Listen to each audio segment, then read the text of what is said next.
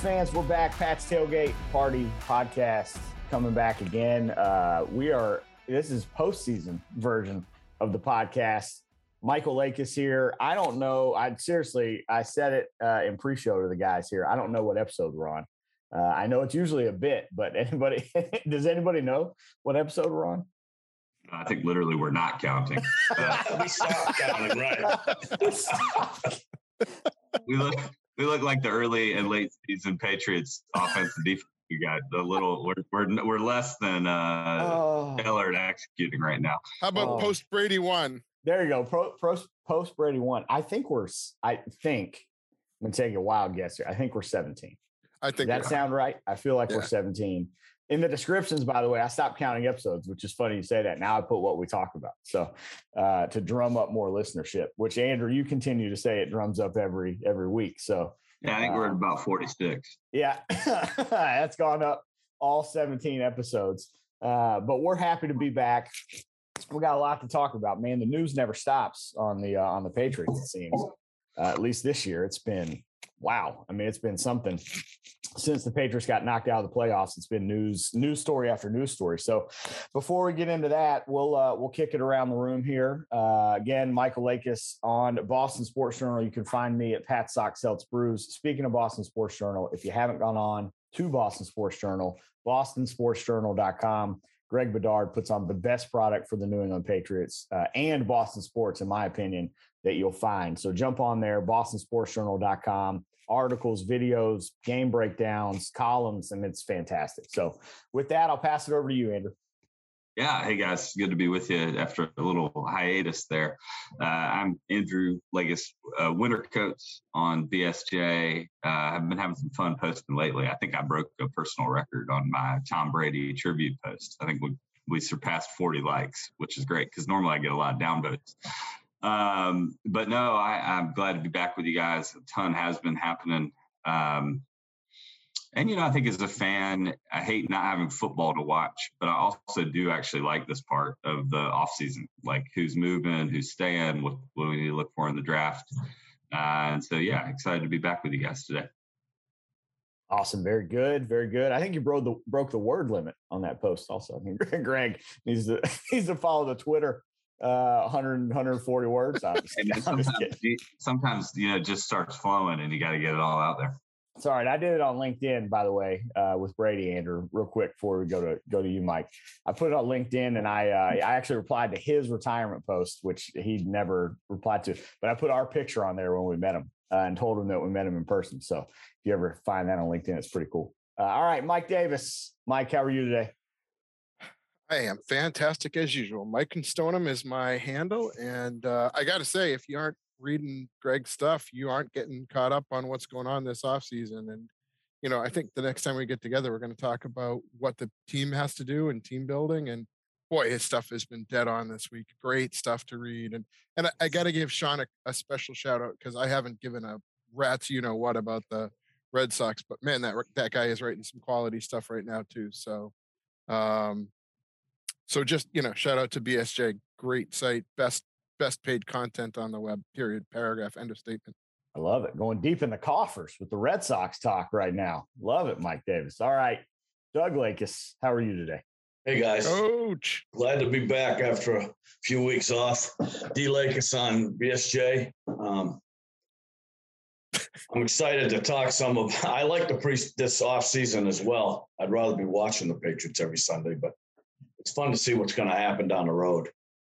Absolutely. I'm in a joking mood today. So I'll tell you, Dad, we're going to send you a manual on how to fix your name on BSJ, how to change it. It's a little late now, Mike, but it's okay. We'll have a Zoom call. We'll walk you back, through. coach, man. I don't know that anybody else on there is good, has coach as their handle. You just be coach. I think just Coach Lakis works though, man. I don't know. It's, it's I- I- ideal. I think you just go Andrew. I mean, 90 sitcom, you know, you go coach, man. You just put I coach got it. I got you. I think that's what you Frank. T. Nelson, that joker. just move on. That's right, Coach. exactly right. It's exactly right. All right. So let's right, we'll get get it. it done. Yeah. Okay. Sounds good. I'm sure we will. I'm sure we will. oh man, that's funny. All right, let's jump into the news. So uh, we got a literally like a laundry list of stuff to talk about here. But First thing, uh, probably the most recent news: uh, the Patriots rehired Joe Judge. Was with the Patriots uh, with, in many facets from 2012 to 2019. Uh, when he really shined, I guess you could say, was when he was a special teams coordinator. He worked his, his way up there, and uh, and and then if you if you fast forward to to 2021 last year, you look at Cam Achord and how the Patriots special teams performed, uh, you know, led the league in block punts, uh, just uh, uh, among other things that went wrong with special teams. The interesting thing about this hire, though, is that he didn't get hired as a special teams coordinator. He got hired as a, an offensive assistant. So I don't know exactly what that means. Uh, I hope that he's not the offensive coordinator, is the first thing that I'll say, uh, because I'd still like the Patriots to hire Bill O'Brien, or, or I'd even I'd even like Adam Gase, uh, who is a better coordinator than was a head coach. But I really hope he helps with special teams. I don't care what his title is; it can be janitor for all I care, as long as he helps out with the special teams. Um, so I'll pass that around the room. Let's chew on that for a minute. Uh, what do we think about the Joe Judge hire? I I think it's a great hire. Um, again, keeping it in context, for him to be, I hope, like you said, Mike, with the special teams, offensive assistant.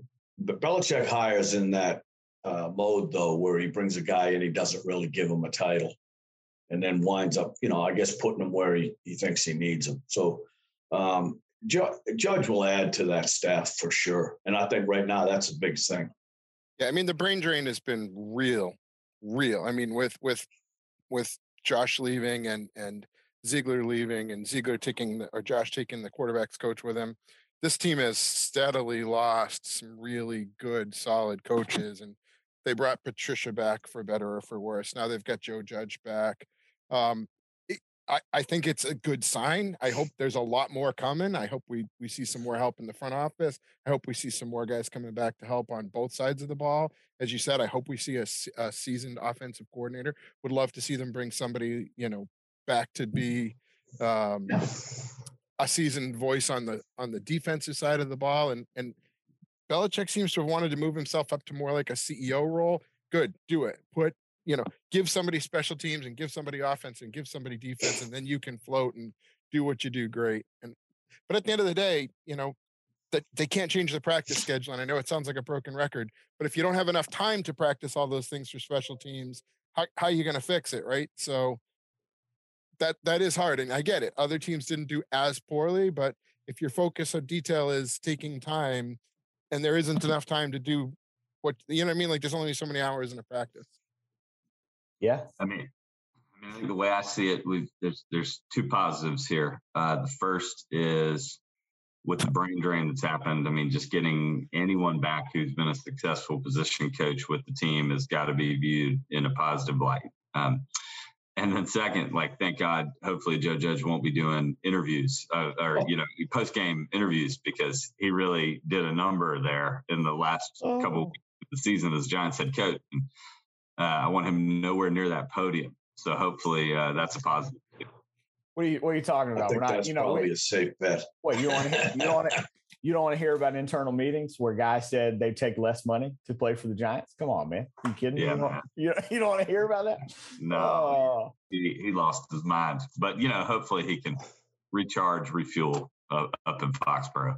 Uh, I mean, I do think that I, I don't, I'm a little worried um, that the Giants were, um, I think, 31st in the league over his tenure in offense. Um, so I really hope this is not all that we're adding to the offensive side of the ball, and that he's not going to be the play caller. Um, I would I agree with you, Mike, that having Gase or Bill O'Brien or somebody else come back who's actually run, you know, run an NFL offense as the play caller would would still be high on my list of things I'd like to do. I'm I'm a little worried. excuse me, I'm a little worried that uh, Bill O'Brien's not going to leave Alabama. And I, I I know it sounds weird, because it's it's a pro job. But there are like rumblings and sources saying that he's he wants to stay at Alabama, which I find interesting. Um, which I'm good. I, I, literally I'm good with Adam Gase. I mean, Adam Gase took Peyton Manning when they were in uh, in Denver, essentially grabbed the Colts offense, made it work in Denver with Peyton Manning and formed it around him. I mean, they could do he could do the same thing with uh, McDaniels' offense in New England. Like I think he's a smart offensive mind. Um, but we'll see. I mean, you know, we'll, we'll, we'll see what happens there. I, I will say I agree with all of you guys though when you're talking about the uh, the brain drain and just needing to bring in a smart mind. With that, uh, exciting uh, news there. Hopefully, we continue on with more coaching hires. Let's uh, let's shift a minute and go into arguably. Well, I don't. I'm not going to say arguably the biggest NFL retirement and biggest Patriots retirement. Maybe uh, I don't know if it was a Bucks retirement or Patriots retirement. Uh, we could talk about that also. But uh, TB12, Tom Brady, after 22 years, hangs it up. Uh, obviously, the GOAT, obviously, the best NFL player to ever play in the game. Seven championships. I'm not even going to read the accolades because I don't have them in front of me, and it's a, I got to get a scroll out to read them. But we all know who he is. We all know what he did. Uh, Andrew, you talked about your post. I talked about mine. I mean, I, you know, it was weird. It was a sad day, but it was a celebratory day. Uh, it's probably the greatest, one of the greatest uh, sports figures, and and absolutely one of the greatest Boston sports figures retire. So I'll just I'll just throw that around, and and you know, any thoughts on that? I mean, it's you know, I, uh, let me tell you this first. I was shocked that he retired. I mean, he was still he, he probably is going to win the NFL MVP this year. Still threw more passes, I think, than he did the year before still looks like he's 25 years old, not 44 years old. And I was shy. I thought he'd go out with another Super Bowl, uh, or until he just couldn't play anymore. So that that to me was kind of the biggest revelation. Is it was shocking. But what do you guys think? I think Governor Baker's not going to run for reelection, so he had to retire in time so he could become governor of Massachusetts. you know, all this PR he's done recently to make himself super popular here in Mass, so that he could. No, I'm just kidding. But I, that I don't know if he'd get voted in Massachusetts. That's a separate topic, but uh, I don't know if, if, they would vote for him in Massachusetts based on the political swing. uh, but anyway, uh, Andrew. I, yeah, I mean, I think. Um, I mean, just to recap a little bit what I put in that post, that it was just kind of spur of the moment that morning as the news just coming out. I mean, I, I, I don't think. I mean, I always. I mean, he's the greatest. I like. There's so many memories of Tom Brady that I have that will forever shape being a Patriots fan and, probably being a football fan. I mean, even last year I was rooting for him with the Bucks. I think the thing that stood out to me that I probably appreciate more and more each passing day is when you have such a clutch performer as the greatest player on your team for a prolonged amount of time, Tom Brady, Michael Jordan. Um, the the just this absurd confidence you have is so unique in life. I mean, I don't think for 20 years there was a single day, right, wrong, indifferent, that I wasn't like, oh yeah, we're good. Like even if we get down, we're good. Um, I don't care who the other team is, how good they are, we're good. And that's just so rare. I mean, I, I, I you know, I, I, think I've felt it the last two years watching this team and realizing how much I took took that for granted. Um, and I think it's what made made Tom Brady you know, not only a successful quarterback, but honestly one of the greatest athletes we've ever seen. Like his his ability, his drive, and his determination, and his ability to focus when all around him was going sideways is something that I don't know that we'll ever see again. And you know, it's not fair to put that on Mac Jones or Cam Newton or anybody who comes after him because nobody's going to match that. I mean, it just is truly what made him remarkable. Um, and so, you know, I think I moved on from that as a Pats fan a couple years ago, obviously, but as a as a fan of the NFL, it's just sad that he may not be in the league anymore, and we may not see that grit, determination, and excellence every Sunday. I, I think too. I was watching uh, the last couple of days. I've been watching some of the old Patriots Super Bowl uh, games, and I think the biggest one of the biggest tributes to Brady amongst all of that is when the guys on the other team are sitting on the bench during the game and they're ahead. And they say, you know, one of the guys will tell them, we got this. And the guy sitting next to him says, they got 12 on the other side. so, I mean, that, that kind of confidence and maybe lack of confidence goes, you know, flies over to the other sideline. Andrew, that was well said. There's not much else to say. The guy's been phenomenal. And, um, you know, the NFL is, is will hurt without Brady for sure. Um, I, I you know, I hate he didn't stay in New England, but that's you know that's a subject for another day. But he he's just the greatest of all time, and, and that goes kind of without saying anymore. So, so Andrew, I think the twenty-eight to three, when you see people put twenty-eight to three, that's that that you know you're never out of it with Brady, and they're always he's going to bring you back. I think that one little 28 to 3 enc- encapsulates everything you just said so so intelligently and so articulately. So at least that for me, that was it. You know, 28 to 3 is hey, we're never out of it. Hey, we're never gonna as long as we got number 12 on the sideline, there's always hope. There's always a reasonable chance that you can bring back. And I think a lot of times this year we we kind of felt 28 to 3 when we were coming back, but the difference was we would come back, but we wouldn't come all the way back, right? We'd get close. Um, but yeah, I mean, there's no doubt. And and Uh-huh. look, anybody who was upset about him not including the Patriots in his retirement statement or whatever, just get out. I, I'm sorry Oh, you feel come upset. on, Mike. just Come on get out. now. Come on Just now, get out. Mike. Don't do that, Mike. Don't do that. As I, I- don't- I don't as know I if I agree with that. 10 I Super said- Bowls, however many AFC championships that man owes us nothing. He left everything on the field there. I- I'm just good. Like, you know, Well, you're think- the one who go, go ahead, Andrew. I'm not a big conspiracy theorist because I think life usually is better understood as the simplest explana- explanation. But I do think um, the news yesterday or the day before, my days are blending together, um, that he kind of said, I'm done for now, but never say never.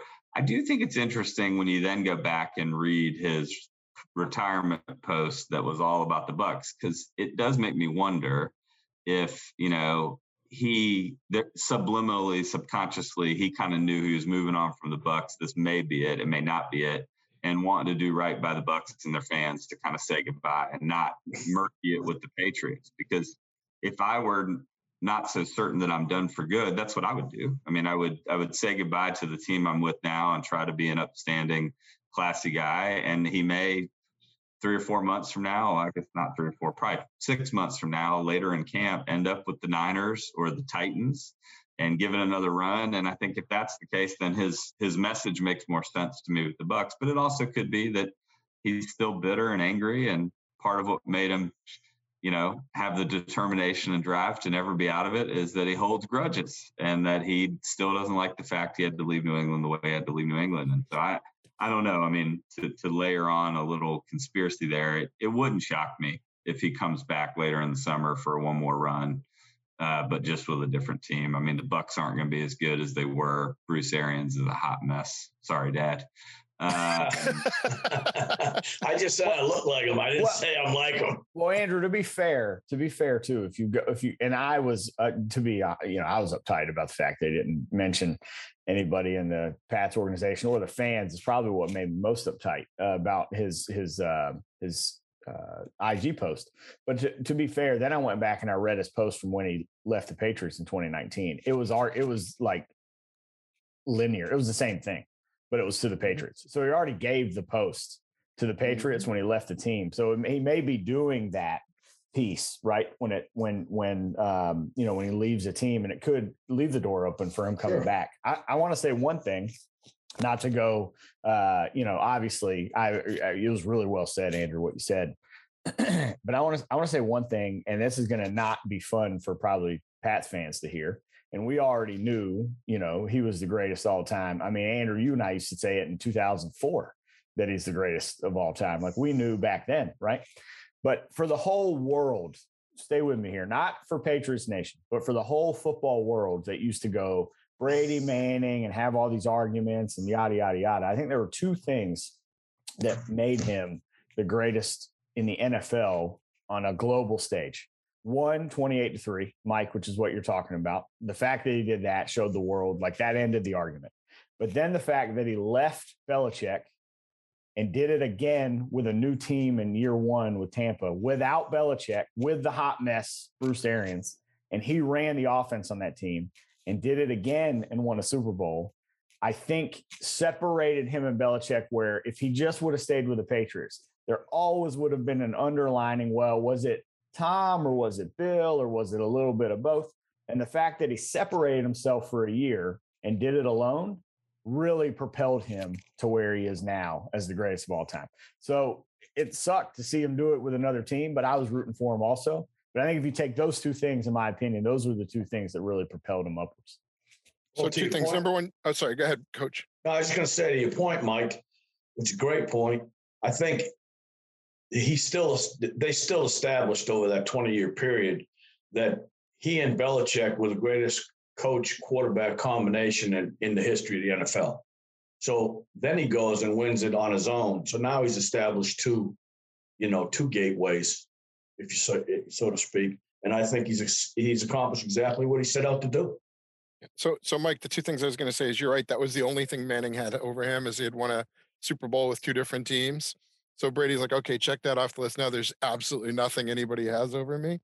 But, but number two, the other thing I was going to say is that you know he did solid by the Bucks because by saying giving his announcement when he did, it gave them time to start looking around and trying to find his replacement. Not after the Super Bowl, but now when that tampering is really critical. You know, whether it's Aaron Rodgers or or um, you know any one of those premier quarterbacks that's going to be on the move, they've now been able to start putting their ducks in a row and start trying to figure out who's next. And by him putting his hat in the ring and saying, I'm done now, it gave them much more time. I mean, when one of the things Brett Favre did that killed his team, and then the Patriot, you know, that that that Brady did to the Patriots was dragging it out so long, right? Nobody knew who that slot was going to be. So they didn't have time to recruit the replacement. That's right. It's a good call. Uh couple more points real fast. No, I want to get into this uh this this lawsuit news, this bombshell lawsuit news that I know we're passionate about. So one, I think Brady's going to come back for because I I heard a stat the other day that George Blanda still has the record for any quarterback with passing yards over the age 44, I think it was, or 43 or something like that. The minute Brady sees that or hears about that, he's going to come back, even if it's just for a game. I think it's only like 200 or 300 yards, right? So he can't lose to George Blanda. Uh, and second of all, damn it, I want our third round pick back and I want our money back and all this stuff for this friggin' deflate deflate gate scandal that the NFL covered up. That pisses me off. I want all that stuff back. Yep, that's right. Perfect storm. I want it all back. the friggin' that is that. I don't know if you guys read that. We're not going to get into it too deep right now. Yeah, but they friggin' covered up the evidence. It was old news. The, the sham from the old beginning. Old news. Like it's old news, but they stole draft picks from us. They took money from us, and I want it all freaking back. 31 to 1, man. That's Look, just man. the other owners trying to get their piece of flesh out of the Patriots because they were too good. That's all it was. I want that Rutgers safety that we would have drafted with that third round. I want that that kicker for Marshall. All right, I want those guys back. All right. Well, I think. I mean, here's what I, here's what I here's what I'd say to that, and I think it's a um, it, it may serve as a segue to this conversation about the the lawsuit. I mean, you know, first of all, you can't go back and relive it that way because at the same time, I mean, Brady, in many ways, I think it fueled Brady. I mean, he came back after that suspension and won another two Super Bowls and and worked hard, and it and it kind of put that, you know, he doesn't need a lot of excuses for a chip on his shoulder, but he'll find them. But I also think like the the way the NFL operates, you know, point the connection here is that the the very same way they they buried that and never took accountability for it and weren't transparent about what was happening is exactly what this lawsuit is raising the forefront here. It's it's not necessarily that there's you know one or two villains in this. I mean, everybody's been talking about did Bill Belichick do something wrong? Can he get in trouble? And the reality is, it's a systemic issue. It's just the fact that the way the league operates, the way they do business, the way power moves, um, you know, Brian Flores and whoever else decides to join him has said enough. Like this, you know, in this day and age in 2022, there are enough models in the in the private sector and the business world of how you can do things on the up and up and and in a way that is actually you know fair and just. And he said this needs to stop. And you know, you can get into does he have a case? Where will it go? Is it a case of sour grapes and all that? And I think it's worthy discussion. But but the reality is it took a lot of courage for him to file that lawsuit, I think. And it particularly took courage when he did it. I mean, I think he was probably going to get another job. Uh, and he made a choice to say, maybe I would, maybe I wouldn't, but enough's enough. And I, you know, I think there's merit to it, is is what I would say. And I, I think I hope the NFL takes it seriously. Um, and that some change actually comes from this, whether Brian Flores ever sees that change or not, or if it's just larger than him um, I, I think it's the right time for this sort of thing to be reckoned with. So I'm going to start by saying the way it changed in the NBA is when people of color started joining the Millionaires Club, right? When they actually started owning teams. Drake owns the team, right? Uh, uh, the Lakers have minority ownership with Magic. Jordan. Like when they're literally, yeah, Jordan, right? When when when people of color are at the table and and sitting in that billionaires row, then it's a lot easier to call other people out and go, nah, you can't do that, right? right now, I don't think there's anybody of color out there who's in sitting in any kind of ownership. Shad, Shad Khan is the only one in the NFL. He's doing a wonderful job. Yeah. That's not what I'm talking about. I understand that. I'm talking about his, uh, his, you know, his results. Uh, no, well, but, but I, just to the Shad Khan point, I think you know, uh, eh, the the last thing I want to get into is like you know what starting to par, uh, parse hairs of you know separate hairs of like who what minority is who and who's owning what but the, i mean the reality when you look at this thing and you view it through a systemic lens is that if you look at the disproportionate number of superstar accomplished nfl players that are black black men who then have trouble getting hired as offensive coordinators, which now seems to be the pathway to head coach, and then getting hired as general managers and then owning a team.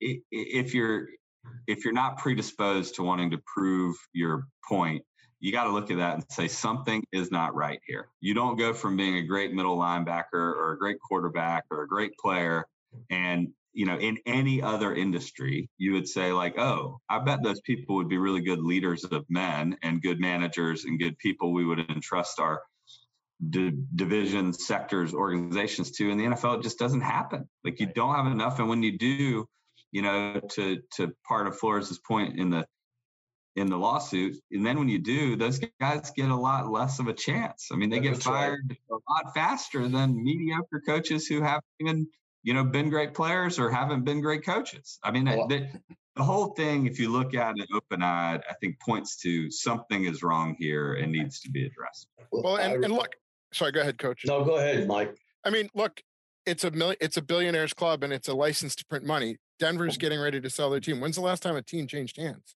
Right? They don't happen very often. It changes hands more because the owner dies and hands over to his wife or his son or whatever, right? That's how teams change hands nowadays more often than any other. Um, so you have to have the opportunity, right? Now would be the time for the right group to step in and put together a majority ownership to buy a team like Denver. That would be a place where you could start to see a change right? Don't tell me there aren't people out there who have the financial means to put together an offer to buy the Denver Broncos. Of course there are. I think it might be the place where that you know now's the time to take a stand. But the, let me ask you this, Mike: if if that were to be the case, and I could be wrong about this, but doesn't don't the rest of the NFL owners have to okay the proposal for them to buy the team? Yeah, but at the end What's of the day, it's all about the Benjamins, right? Look, I, I put this in the in the comment section of BSJ a couple weeks ago, and then got busy. I haven't gone back to see what kind of response it got. Eh, in, in a lot of my work over the last 20 years, I've I've been committed to equity and trying to figure out how to how to create industry systems and organizations that are more racially equitable.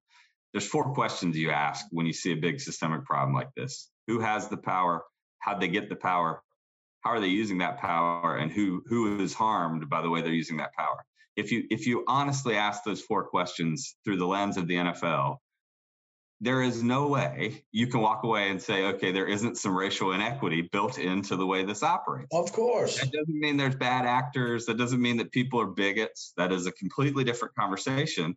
It's a matter of you know mike you just said it most of these folks have power because they became millionaires but with the growth of the league. These aren't even actually good businessmen in most cases. They, they bought a team and that team became a billion dollar enterprise over about a 25 year period of time. They hand that power down to the people in their family or that they are comfortable with. They then make decisions to eh, surround themselves by people they are comfortable with. And who's on the outside in this scenario? It's people like brian flores or david culley or Hue jackson. And i think you know, it's just it's disheartening to see where this debate goes and how we try to take a macro big systems challenge and then start to make it about individual people you know? Uh, yeah. Let me let me let me ask another question on that uh, based on what you're saying and it kind of goes into what both of you guys are talking about but but sometimes i have to i have to as if my mind goes off into that into the different areas of this conversation i sometimes recenter myself with the question i think it was one of the questions you asked how did they get that power and i sometimes go back and if we're talking about a system or we're talking about uh, the system of our country from you know the 1600s and on. I look at the inequity and equality of the time. Obviously, the most glaring being slavery and moving on into into Jim Crow South and into history. And there's a lot in between there and a lot of stuff that happened. But I, I sometimes think about the gaps in economics and the gaps in uh, in education and the gaps in uh, equal rights in the country. And then I fast forward my brain to 2022 and I go, well, there's no doubt why there's a systematic problem in our country. Look at what happened in the in the uh, early origins of our country and how this country was built on the backs of forced labor and on the backs of things that happened uh, that were specifically uh, oppressive to to minorities and people of color. And so I, I sometimes have to. I'm just adding that in for a little bit of context. When we get in, we there's a lot of times when we have these conversations where we get we find little red herrings and things where we just oh no it's not bigotry it's not overt racism and that's not the, that's not what we're talking about here what flores is talking about is a systematic problem and you said it really well but a systematic problem uh, of, of, of racial inequity in the NFL that frankly stems back to a bigger societal issue that's gone on in this country for four to 500 years.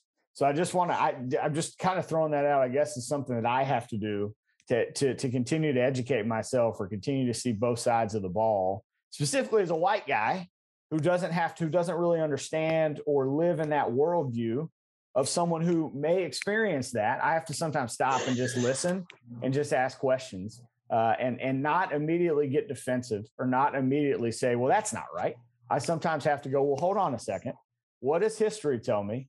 And what does this person's experience tell me that I can't quite comprehend or understand simply because I don't live in their skin?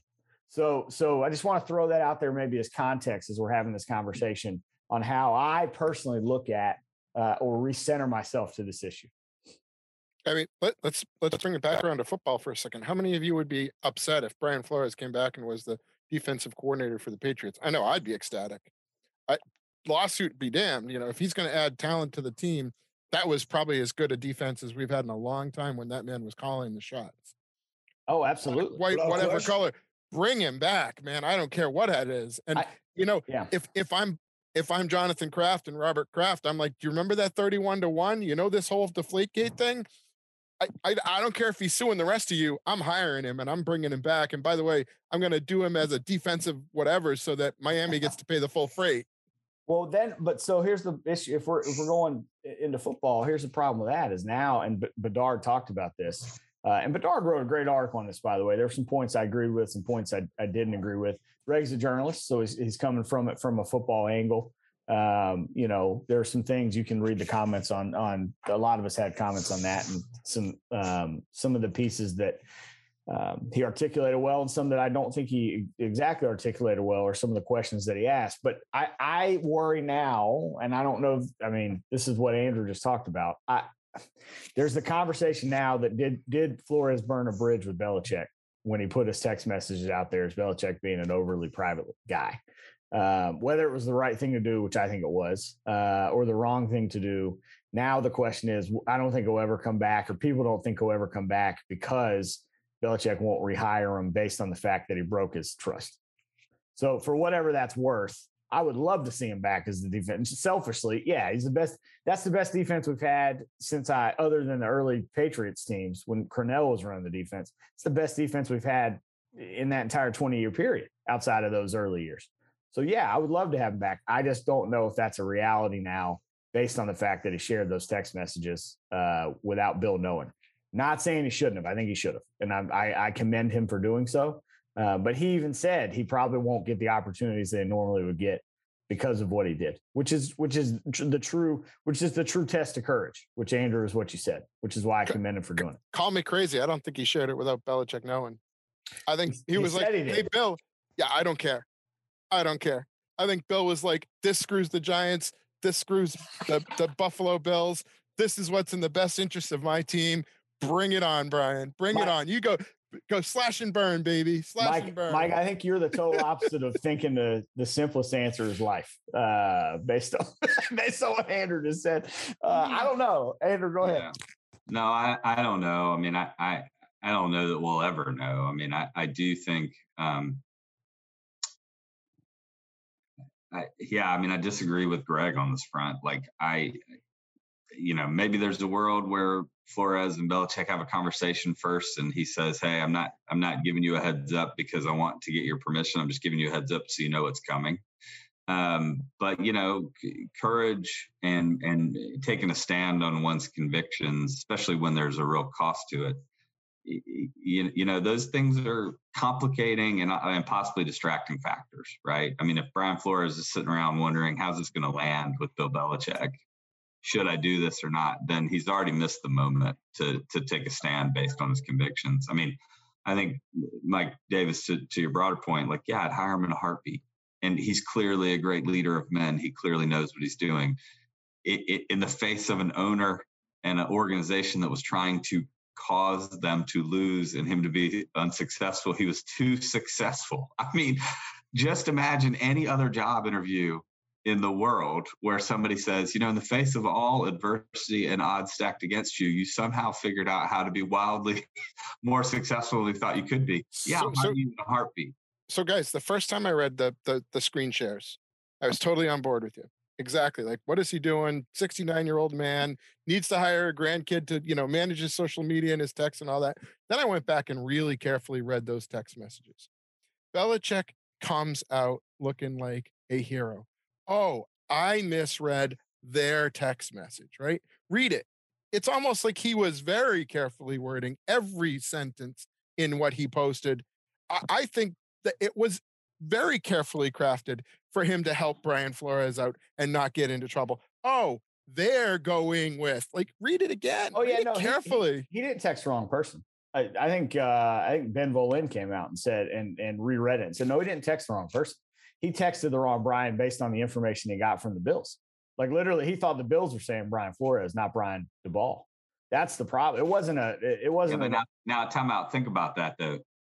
Uh, just to uh, you, you know, I told you at the start, I'm not really a big conspiracy theorist, but think about what you just said. Why would the Bills be texting Have any idea right around I Brian agree with you. I agree I with you. I, I and and by the way, I mean the, the the one thing that gives me pause and makes me think Mike Davis might be right on this front is when in your life have you ever known Bill Belichick not to be a maniacally detailed Yeah. That's right. Everything that man does has a purpose, whether ulterior or direct. And Mike, if you're screaming, I want that third round draft pick back and how unfair they were, how do you think Bill Belichick feels? Yeah, that's no. I I mean, you were just uh, uh, typifying his reaction. I agree. Man, now here's the proof that they screwed me. Okay, guess what, guys? Right back at you.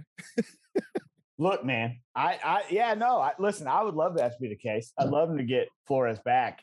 As weird as it sounds, though, I'd really love Flores to get another head coaching job uh, instead of coming back as our defensive coordinator in a perfect world.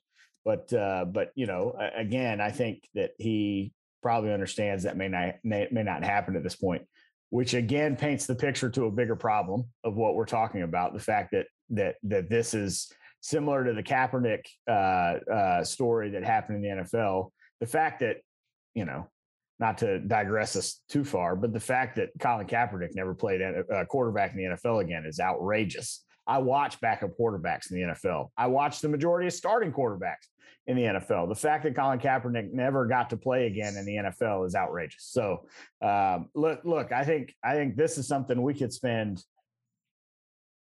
hours talking about. Maybe we'll have a separate podcast just on this lawsuit because it goes into so many facets of society, so many facets of history, so many facets of um, just just everyday living that need to be brought to the light. Andrew, I think you did a great job of of uh, explaining, uh, asking those questions. I think you know, I think those are questions that need to be asked by many people in society, many organizations to figure out a better way to have a more equitable organization in society. And we also have to just listen to other people um, and, and understand where other people are coming from and um, understand that our worldview, my worldview, everybody's worldview is not the correct worldview, but there are millions and billions of them out there. And the more we stop and listen to those worldviews and seek to understand, the better off we'll be. Well, Um, I would say this, that in all the discussion we've, that I've just listened, it's been wonderful from you guys, but this is a topic that could go on for weeks and weeks and weeks in a, in a roundtable discussion. with a lot of powerful people. And well, A lot, and I, I think that it's awesome. I think that hiring one black coach or two black coaches in the next two weeks doesn't change anything i- i- with the, with the way the NFL runs. And, and th- this just scratches the surface of what has to happen. This kind of discussion, you know, on an ongoing basis with the right people has to happen and it has to, you know, get deep. So That's right. It's good. Well, I, I you know, kind of have to segue back to football, uh, ironically enough, because there is a Super Bowl coming up uh, this weekend. Uh, man, we should have ended on the on the uh, lawsuit. I feel like that would have been a better way to end it. But we have to talk about the Super Bowl uh, and uh, and talk about who we think is going to win. And uh, man, you know, I saw a video the other day. I think I sent it to you guys of the Bengals fans celebrating after the Super Bowl. It was I I I don't cry often, but there was a little bit of a tear there, probably because it reminded me of how we felt as a In No 01, right? No one, right? Like like just seeing them in that situation, uh, and it was really cool uh, to see the Bengals fans celebrate. With that said, my heart is with the Bengals. I know we're we're up against the clock here, so we'll go fast, but my heart's with the Bengals. I think they're great offensively. I think they actually uh, have have pretty solid defensive line also. Although I think the Rams uh, are smart. Uh, they have just talent all over the place. They have a great defense. Generally speaking, defense wins championships in the Super Bowl. Uh, look what happened last year with Tampa and uh, and the Chiefs. So I really want the Bengals to win. Unfortunately, I think the Rams are probably gonna win uh, and be the second team in a row uh, to win a home Super Bowl game, even though they're the road team in the Super Bowl, which is interesting. well, let me pull a Lee Corso and say, not so fast, my friend. Uh, as a Patriots fan, two things stand out to me.